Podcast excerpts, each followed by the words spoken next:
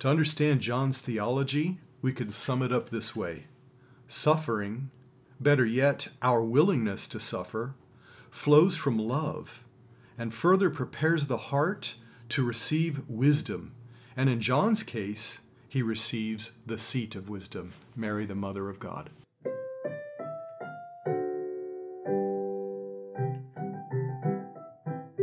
Welcome to the Catholic Podcast. I'm your host, Joe Heschmeyer, and I'm joined this week by Dr. Troy Hinkle, the co founder of Holy Family School of Faith. As part of our theme of Lent through the eyes of John, uh, we're going to be talking about the Apostle John and what he has to say to all of us uh, during this Lent. Troy, thanks for coming on the show. Thanks, Joe, for having me. I appreciate it. So, what do we want listeners to take away from today's episode? I think three things. First, the richness of John's theology is a result of the intimacy of his relationship with Christ, and this is reflected in his writings. Second, John's relationship with Christ transitions with his ongoing relationship with Mary, which shapes his experience of Good Friday and it shapes his own theology and spirituality for the rest of his life. And thirdly, he teaches us what love looks like, both in his life and in his writings. And we see this both before, during, and after Good Friday. Part 1 St. John the Evangelist. So, the New Testament author who writes the most words is actually St. Luke, between the Gospel of Luke and the Acts of the Apostles. And, of course, the New Testament author with the most books is St. Paul. But St. John actually has the most genres, the most different styles of writing. What do we mean by that? And what does it tell us about John and, and, his understanding of the faith? Right, John, he writes three different kinds of books that get included in the New Testament. He writes historical, which is his gospel, an eyewitness account of what he himself sees and hears from Jesus Christ. He also writes church epistles. These are letters that are written to leaders in, in various locations of the church in order to confirm them in some aspect of faith. And lastly, he writes the book of Revelation, which is called apocalyptic, where he is given a heavenly vision, a mystical vision that he dictates while he is having this vision laid out before him when he's in the cave on the island of Patmos. So he's writing both as an apostle and then as a bishop and then as a mystic. Right. I think uh, we see in the life of St. John and his relationship with the Lord, with his other apostles, and especially with the Blessed Virgin Mary, these relationships become rich deposits of theological dimension and what he has to say. He identifies himself only as the beloved disciple in his gospel, not because he's conceited, but because his relationship with Our Lady, and he recognizes this as the sign of one who's beloved.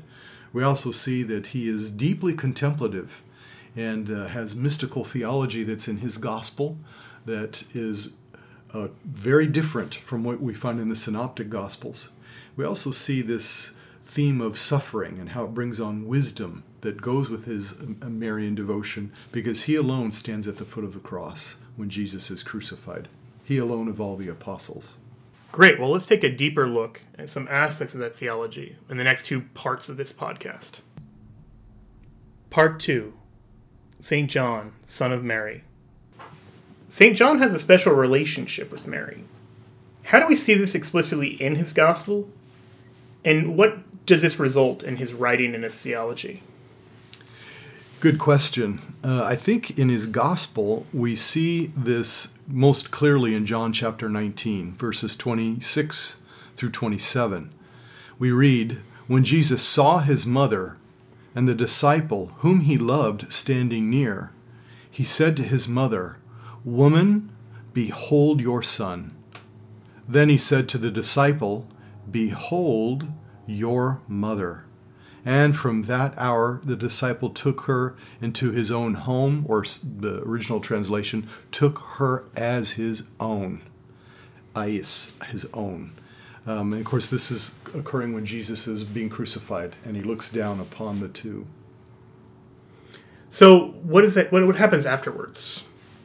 Well, so what we know from history is that John does indeed take Mary into his own home, takes her as his own mother, and they live in Ephesus. Uh, I've been to the house where they lived, it's interesting how John nestled it on the other side of the hill so that there's a hill between he and the town of Ephesus to keep her hidden, to take care of her. You can just see the care, the concern that he had for her as it was his responsibility given to him by the Lord, this, uh, this idea of, of taking care of entrustment. So it's remarkable to me, if you think about it, he's had three years of one on one or one on 12 kind of conversations with Jesus Christ in the flesh. And then, as sort of an epilogue to that, he and the mother of Christ, the mother of God, uh, go and live together for however many years. And she would know more about Christ than anyone. Right. And so they have these two different encounters with him. It must have been just an incredibly rich sharing. Yeah, no doubt. You know, he's taking care of her, and think of the conversation. Uh, this conversation that would have been so Christological because he had become the center of his John's life, but of course was the center of Mary's life because of her own investment in him as being his mother, and how uh, her own spirituality is reflected in John's. Yeah, so let's talk about some of the ways that we see these parallels between Mary's spirituality and John's spirituality. Um, can we see a connection between the way Luke describes Mary and the way that John writes and thinks? Definitely. I think in Luke's gospel in chapter 2, Luke likes to mention how Mary ponders these things in her heart first when um, she's given the message of the angel and the angel departs. And um, uh, she then says in, in, in, Luke chapter 2, verse 19, Mary kept all these things, pondering them in her heart. This phrase is then repeated later on in the same chapter verses 41 through 43, after they had found him in the temple and returned home. Verse 51, Mary says, And he went down with them and came to Nazareth and was obedient to them, and his mother kept all of these things in her heart. So it's a very kind of contemplative uh, theology, it's a very contemplative spirituality. She's witnessing these things, she's an eyewitness, just as John is to other events in the life of Christ. And then she takes it in and ruminates on it and sort of chews it over. How do we see that in John's own spirituality? Yeah, a beautiful question. I think definitely we do see this. John is considered the mystical writer with his gospel. His image, the symbol, is the eagle because of the perspective that he has that's soaring and and is so rich and how free it is in his ability to to see things and to soar to God in the ways that the synoptic gospels do not. So this mystical contemplative dimension really sets John apart. Seems like another theme that they have in common then is also this more explicitly the theme of Marian entrustment. You know, as you mentioned, in John 19, he's entrusted Mary not just as a caretaker, but he's introduced into a mother son sort of relationship. Right, as uh, as we know that Jesus did not have physical brothers, uh, which he would have given his mother to them had he have physical brothers. He's giving her to John. Uh, in precisely this role, so that John takes care of her. But if he's taking care of her as a mother, she is his mother and she is taking care of him. I think this is the common theme in today's Marian theology. So many books that are out there, whether it's the writings of de Montfort or of 33 Days to Morning Glory by Father Gaitley, this whole idea of, of giving ourselves and trusting ourselves to Mary the way Jesus did, the way John did. Yeah, it's a beautiful encounter. So, one of the things Frank Sheed mentions, I mentioned this in a previous podcast episode, I think, is that John's biological mother is there at the cross like John doesn't mm-hmm. need another physical mother, right. but is given Mary as a mother spiritually. And so, how does he sort of invite us into that relationship um, in his own writing?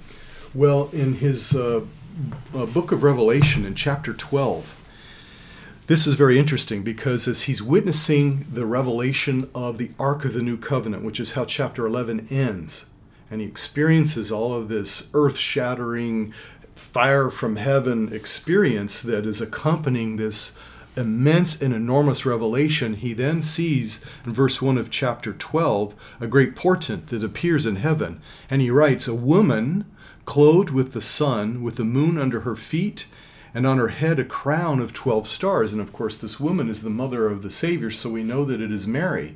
So he identifies her first as this Ark of the New Covenant that is the caretaker of the true people of God. And then he makes this clear in verse 17 of the same chapter, Revelations chapter 12. Verse 17 Then the dragon was angry with the woman and went off to make war on the rest of her offspring, on those who keep the commandments of God and bear testimony to Jesus. In other words, Christians. The Christians are her offspring, she is our mother. It's a beautiful way of having all of us kind of invited into that notion of Mary's mother. Right. Um, one of the things we pointed out in the last one, just to kind of tie it in here now, is that this is tied to Mary as the new Eve. That at the at the tree in Genesis three, Adam changes Eve's name from woman to Eve, which means mother, and it means specifically mother of the living. Right. And so the same thing happens in John 19, where he says, Woman, behold your son, son, behold your mother.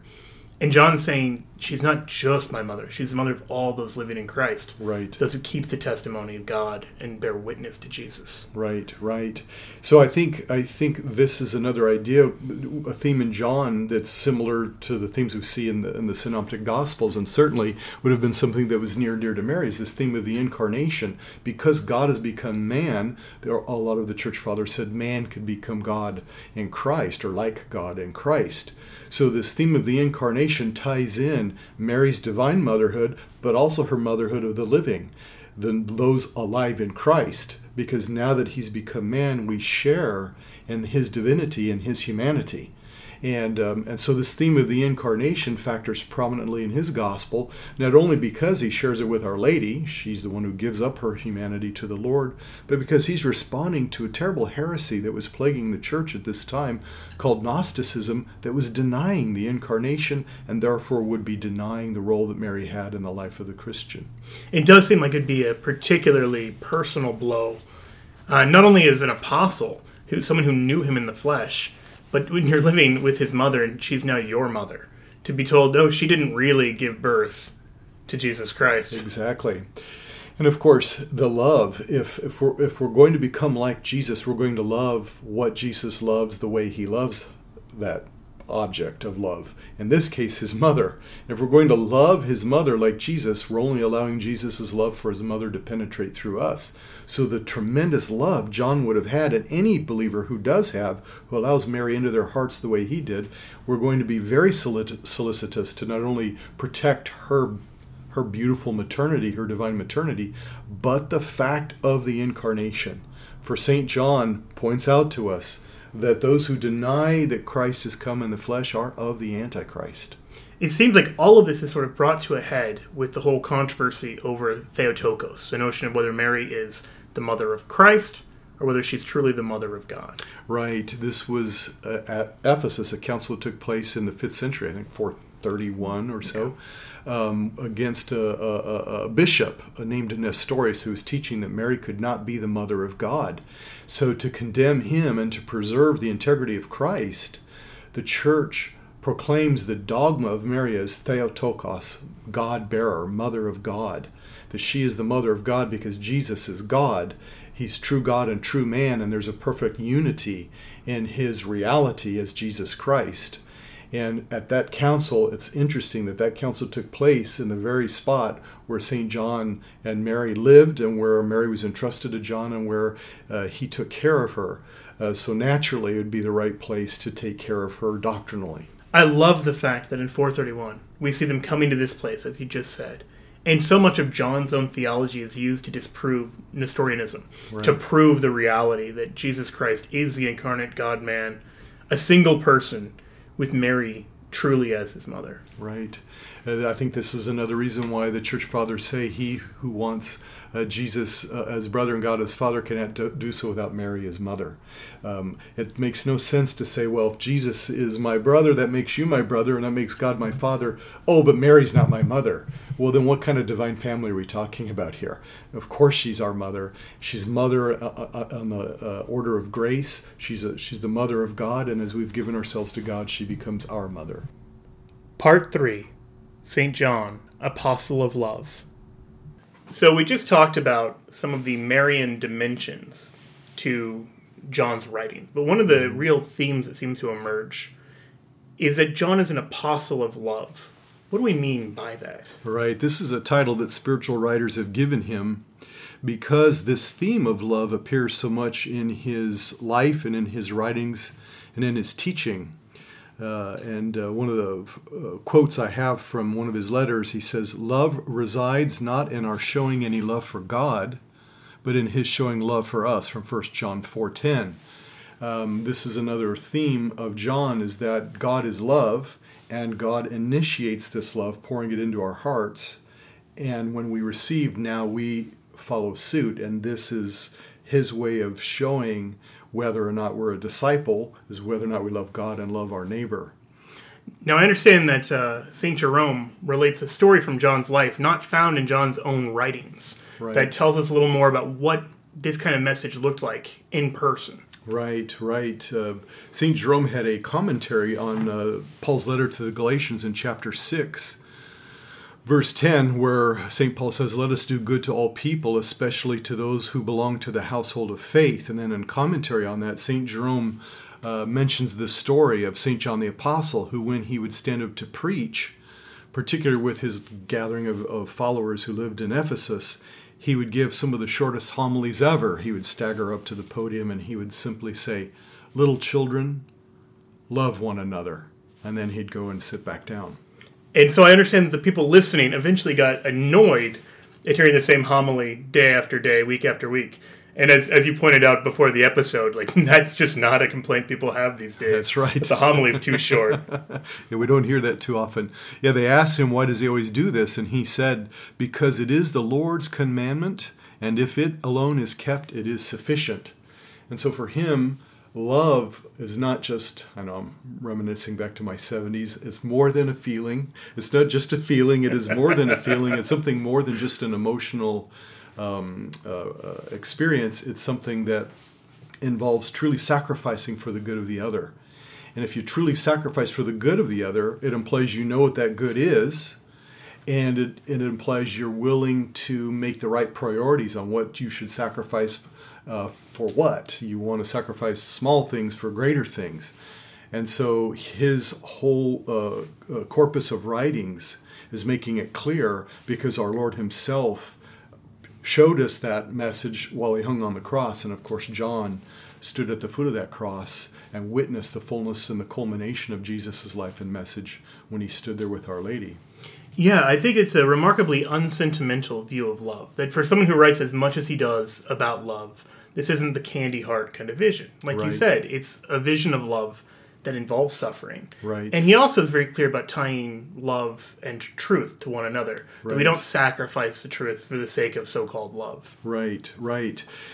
Yeah, and I think this is an important part. He he ties in, for, particularly in his first letter, he ties in the themes of obedience and truth and love and truth.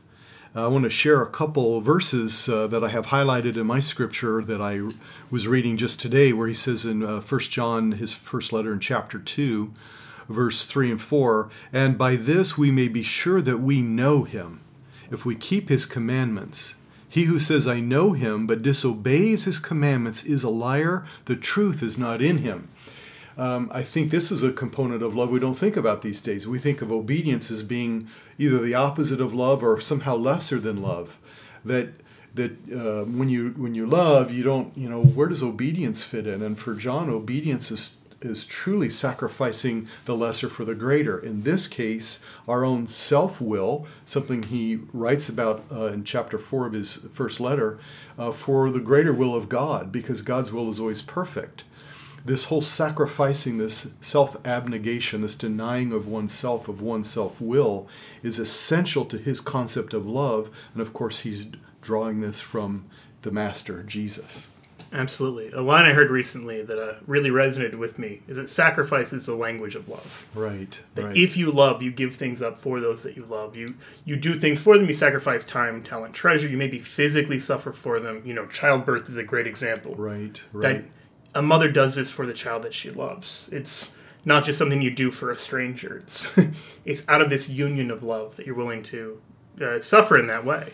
Well, it's so contradictory and foreign, I think, to our own cultural understanding because we we see um, our own individuality and our own autonomy and our own self-expression and our own creation of our own destiny, our own self-expression toward our own destiny as the essence of what it means to be human, of what it means to be American, and this kind of understanding certainly uh, runs counter to the, the, the understanding of love we're getting from Jesus in the New Testament, and particularly St. John, where it's just the opposite of that. These are the things you lay down, as Jesus says, unless a grain of wheat dies, it will not produce fruit, it will not produce life. This is the paradox of the gospel. This is the, the essence of John's understanding of love. I agree, it's, a, it's, a, it's very contradictory to what we hear today. So it seems that we see this sort of sacrificial love in John's life and in his writings before, during, and after Good Friday. Right, right. John records four chapters of the Last Supper more than the synoptic authors. And in chapter 13 of his Gospel, verses 21 through 25, we read this When Jesus had thus spoken, he was troubled in spirit and testified, Truly, truly, I say to you, one of you will betray me. The disciples looked at one another, uncertain of whom he spoke. One of his disciples, whom Jesus loved, was lying close to the breast of Jesus. So, here in this passage, John is relaying the fact that he is entering into the very pierced wound, the, the, chest that will be pierced soon of Jesus. And this is how he is receiving this message of sacrificial love. Beautifully put. And it seems like the message that he's receiving while just resting on him is, is one of abiding and one of love. Right, right. John 15, 4, Jesus says, Abide in me, and I in you. As the branch cannot bear fruit by itself unless it abides in the vine, neither can you unless you abide in me. Yeah, beautiful concept of abiding, this shared life. So it's striking that there's, you know, the beauty of him laying on the chest of Jesus. There's a beauty of this message about abiding, but carried within that is something intimately connected with suffering. I mean, remember the context of learning that that John is resting on the, the chest of Jesus is Jesus is sharing with them that one of those that he loves is about to betray them. Right. That he's opened up his heart to this band of brothers, and one of them is going to sell him for 40 pieces of silver. Right. And so that, I guess, leads us pretty naturally then to Good Friday. Right, right. Yeah, because from there they go to the Garden of Gethsemane where Jesus is arrested and taken from them, and and it, and they don't see him again until he is uh, being presented before them as a criminal. By now, the rest of the apostles have abandoned him, but John is the only one, along with Jesus' mother and some of the other women, Mary Magdalene and Salome, and some of the others, who do not abandon him and who stand at the foot of the cross and watch. What do they have in common? Like, why do those ones make it while the other ones don't? Yeah, I think it's their it's it's love. Love is the the power to uh, accept suffering, and I like what you said earlier. That quote from Saint Maximilian Kolbe, and suffering is the fruit or food of love. I don't think we can embrace the cross without it. And it's not to say that Peter and the rest didn't love; uh, they did but their love still had not uh, been purified. It is suffering that purifies our love. John's the youngest of the Gospels, and I think the youth uh, enables him to uh, not be as tied to the things of the world. The older we get, we start we start growing attached to things. We don't want to let go of them, and it makes this kind of love more difficult. What's striking about this is comparing John and Peter. We covered Peter in a previous episode. But Peter, he's hearing the same things at the Last Supper. But he just says basically, don't worry about it, God. Got it under control. Right. I'm not going to deny you. And of course, we know how the story ends. He does. Right. But then when he's kind of reconciled, as it were, in John 21, Jesus' way of like healing him is to say, Do you love me? Right. To show him that your own strength isn't enough. Right. But rely on this faith, rely on this love. Yeah, and I think the age difference between the two you know, for men, there's kind of a rite of passage, right? You don't become a man just by growing past age 18 or 17 or whatever age.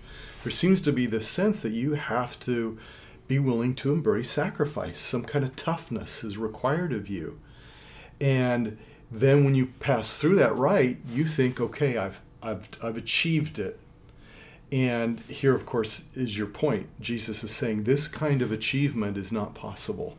If you're going to achieve manhood in my kingdom, it demands childlike trust and the willingness to lay down your life for me. And John, who's the younger of the two, who has this contemplative aura about him, this contemplative theology that's in his writings, because of his, his intimacy with Jesus, as we saw back in chapter 13, he's the one who's ready. He's the one who embraces the cross with Mary, with Mary Magdalene, Salome, and, and the other Mary. You know, there's a beautiful story, if we're going to look past Good Friday, um, showing how John really took this to heart and then shared it with other young men, including a young man that he, that he adopted. We, we, I think we see this lived out, this notion of a self sacrificing love. Right. St. Clement of Alexandria had uh, written a commentary and a story called Who is the Rich Man That Shall Be Saved around 190 AD.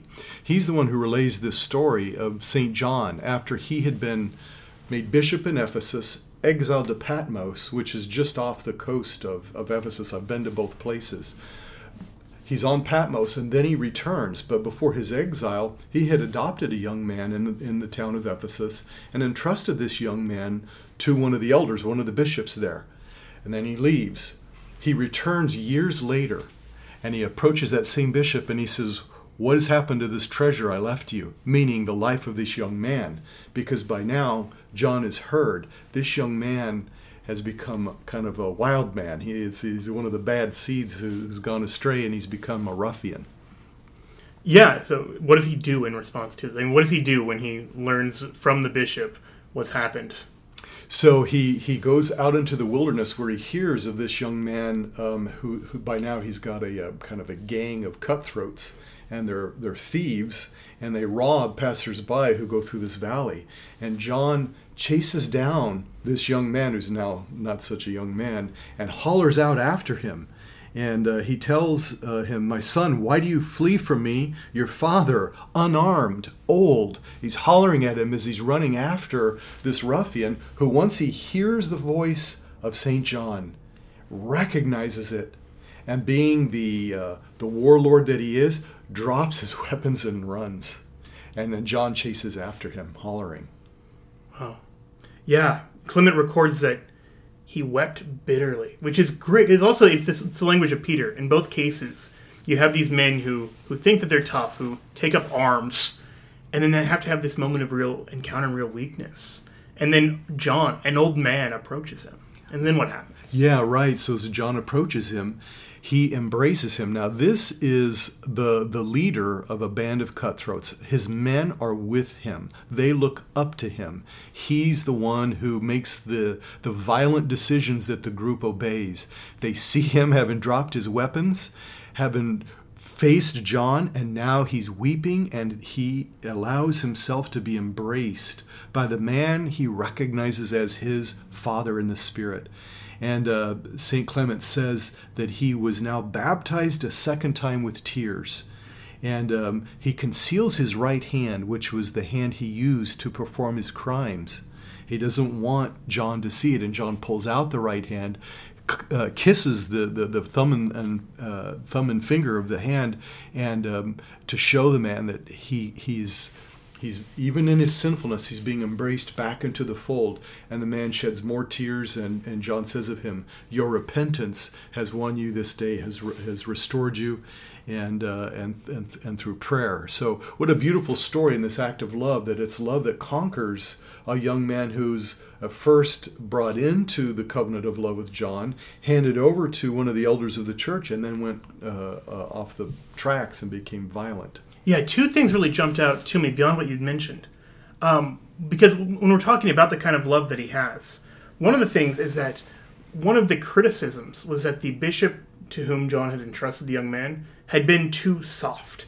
It said that the bishop had relaxed his stricter care and guardianship under the idea that the seal of the Lord he had set on him was a complete protection to him, but that because of this premature freedom, some use of his age, idle, dissolute, and adept in evil courses corrupted him. Right. So it's like it, it's that sentimental view of, well, you're a believer, you're you know, you love God, so don't worry about any sort of like strictness or penance or any of these things. Right, right. This is one of the things that frustrated me when I worked in uh, parishes in different dioceses than the one we're in currently.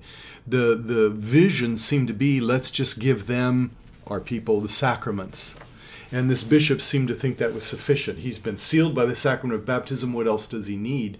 Hence, he was not given strong instruction, discipline, or expectation of obedience in the call to prayer. Hence, when the man encountered a hostile culture, similar to the culture we encounter, he had no tools, no means, no roots to withstand the temptations that that culture produced, and he was corrupted. This is what frustrated me when I was in parish life.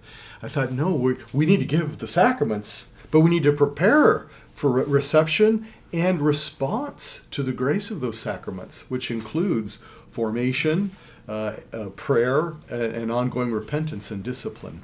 Yeah, it's striking the way that penance and discipline aren't opposed to love, but are closely tied together because of the thing we seem like we keep coming back to. It's that sacrifice is the food of love. Right. I love the way Clement uh, kind of concludes this reflection, where he says, "For he who in this world welcomes the angel of penitence will not repent at the time that he leaves the body, nor be ashamed when he sees the Savior approaching in his glory and with his army. He fears not the fire." What a beautiful kind of takeaway from this encounter between John and this young man. Right. It reminds me of another uh, passage in uh, First John in, in First John chapter two, verses fifteen through seventeen. Saint John says, "Do not love the world or the things in the world. If anyone loves the world, excuse me, love of the Father is not in him. For all that is in the world, the lust of the flesh." And the lust of the eyes and the pride of life is not of the Father, but is of the world. And the world passes away, and the lust of it. But he who does the will of God abides forever. Again, this concept of abiding again, as he juxtaposes a love for the world, a love for the pleasures, that which is fleeting, and instead of loving God and being willing to sacrifice those things for this greater love. So it seems like an easy thing for people to maybe take away as we approach Easter, as we go through these last moments in Lent, is to really examine their conscience and say, who do I love, the world or Christ? For whom am I willing to give up time? For whom am I willing to really invest, to sacrifice? Absolutely. I think um, we perhaps fall into this God as grandpa image that um, the default switch is set on salvation, and we have to really, really mess up in order to go to hell. When in fact, what our Lord says is the, the, the path is easy that leads to hell. It's difficult to heaven because He calls us to this kind of love, which is demanding, requires penance, sacrifice, prayer, and sacramental life, along with truth. But it's a beautiful understanding of why why we do all of these things, why we're doing Lenten sacrifices. Right. It's not earning our way to heaven. It's just living out that kind of love. Right. As he said, because it is the Lord's commandment, and if it alone is kept, it is sufficient. Right. So, Troy, what have we covered today, talking about Lent through the eyes of John? Well, I think first we've covered that St. John the Evangelist is called the Evangelist precisely because he's such a varied writer. Yeah, you know, like Paul writes epistles, Luke writes histories, and John, it just seems like he writes everything. Right. He's he's got gospels, he's got historical, he's got epistle, and he's got apocalyptic. It seems like this reflects a very rich life of experiencing theological content, ruminating on it, and ruminating, as we're about to talk about, in the presence of Mary, and then sharing it with others. Right, and I think these are the other things we mentioned. His theology is deeply spiritual and relational, which is why he's called the Apostle of Love. And with regard to his relationship to the Blessed Mother, this Marian uh, dimension, it really magnifies this relational and this contemplative uh, aspect of his theology. Great. Well, thanks for coming on the show. Let's close in a prayer. Thank you. In the name of the Father, and the Son, and the Holy Spirit. Amen. Amen. Glory be to the Father, and to the Son, and to the Holy Spirit. As it was in the beginning, is now, and ever shall be, world without end. Amen. St. John the Beloved. Pray for us. In the name of the Father, and the Son, and the Holy Spirit. Amen.